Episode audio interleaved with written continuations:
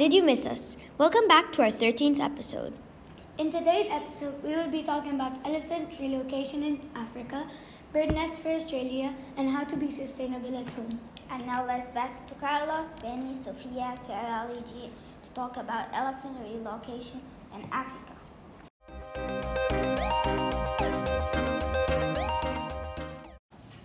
Hi, welcome to this week's segment about the topic Moving Giants. Moving Giants is the name of an operation to transport more than 2 million elephant pounds from South Africa to Mozambique. They did this because the population of elephants was rising in Peace Parks Foundation. They used to have 40 to 60 elephants, but now there's over 270 elephants, and nearly 93 elephants are killed a day all around South Africa. Now we're going to explain this treacherous journey. The companies D.E. Beers Group and Peace Park Foundation transported more than 200 elephants from South Africa to Mozambique.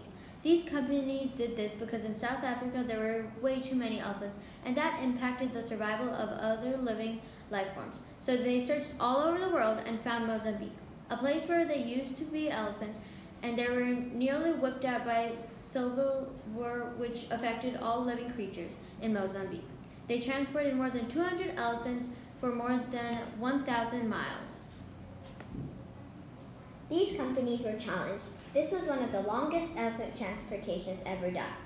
The steps in this process is that they send a helicopter to fly and herd the herds of elephants. They needed to do this because if not all members of a herd is represented in Mozambique, then the herd will leave and we do not want that. So the helicopter needs to find the exact dart for the type of elephants because if you shot the wrong dart, it may affect the life of the elephant. After they tranquilize the elephants, what they do is the helicopter lands and De Beers group starts tracking down. The elephant, once they find the elephants, they will look for the ones in grave danger because sometimes the elephant fall on their chest and their lungs have a lot of pressure on them. So they need to put them on their side. After that, they spray numbers on the elephants so they can know to which herds they belong to. Lastly, they load the elephants into trucks upside down so they won't suffocate. Before this began, De Beers group planned this expedition for six months and it still continues. Here we have here we have a quote from that Pete said, aka the manager. The night before an operation this big, we can barely sleep. As attempted, this will be one of the biggest elephant relocations ever attempted. Now I'm going to be talking about what happened in Mozambique. So what happened is that the people there were very poor, and that's when the civil war started, and poachers killed hundreds of elephants, and all of Mozambique's animals leaving only very little creatures left. And now since the creatures have been poached, they are terribly afraid of humans. Fix that, Nave protects the animals by building fences, signs, etc. to help protect the animals, and in time, if nobody poaches again, the elephants would soon realize that tourists are not dangerous, so they would eventually come around. So later on, Zinave will earn more money and be able to secure the park in Mozambique.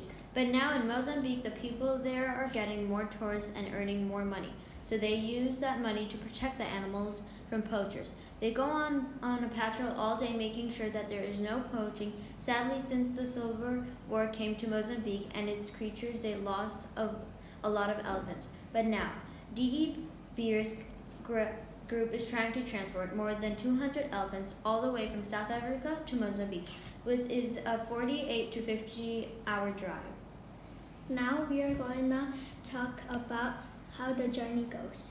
So, after the giants are lo- loaded, they shoot them again, but with a different kind of tranquilizers. This tranquilizers makes the elephants wake up on just moments.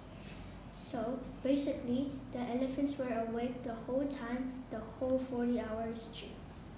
Can you imagine yourself transporting more than 200 elephants for more than 1,000 miles, which is a 48 to 50 hour drive? And when you get to your destination, imagine the joy the companies had to see the elephants run around freely away from the disasters. Well, that is how the company felt when they saw the elephants run freely and realized all this work wasn't just for humans. It was for these magnificent creatures to be free and not be crowded in one single place. Thanks for listening to this, this week's current event of the week. Oh, and don't forget Support wildlife.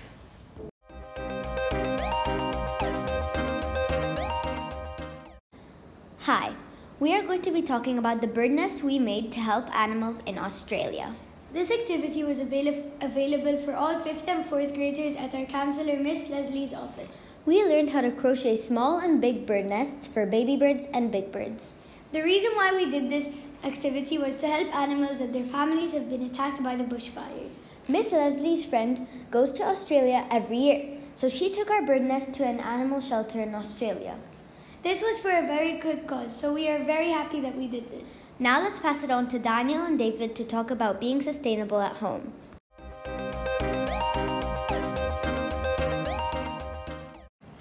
Welcome to this week's Sustainable Choice of the Week. This week we will be talking about how to be more sustainable at your house. First off, you should start by using dishwashers instead of washing dishes by hand. Every use of a dishwasher uses 4 gallons of water, but washing dishes by hand takes 13 gallons of water. That's one way to be more sustainable by saving water. Next, you should reduce the amount of energy is used in your house. On average, people use 909 kilowatts of ev- energy every month. You can reduce that by switching off the lights when you leave the room and switch off the out- outlets when you're not using them. One final way to save energy is by making your own. By that, I mean use some solar panels. After 7 to 20 years, solar panels will pay off and save you about $20,000. Thank you for listening to this week's Sustainable Choice of the Week. We hope you enjoyed!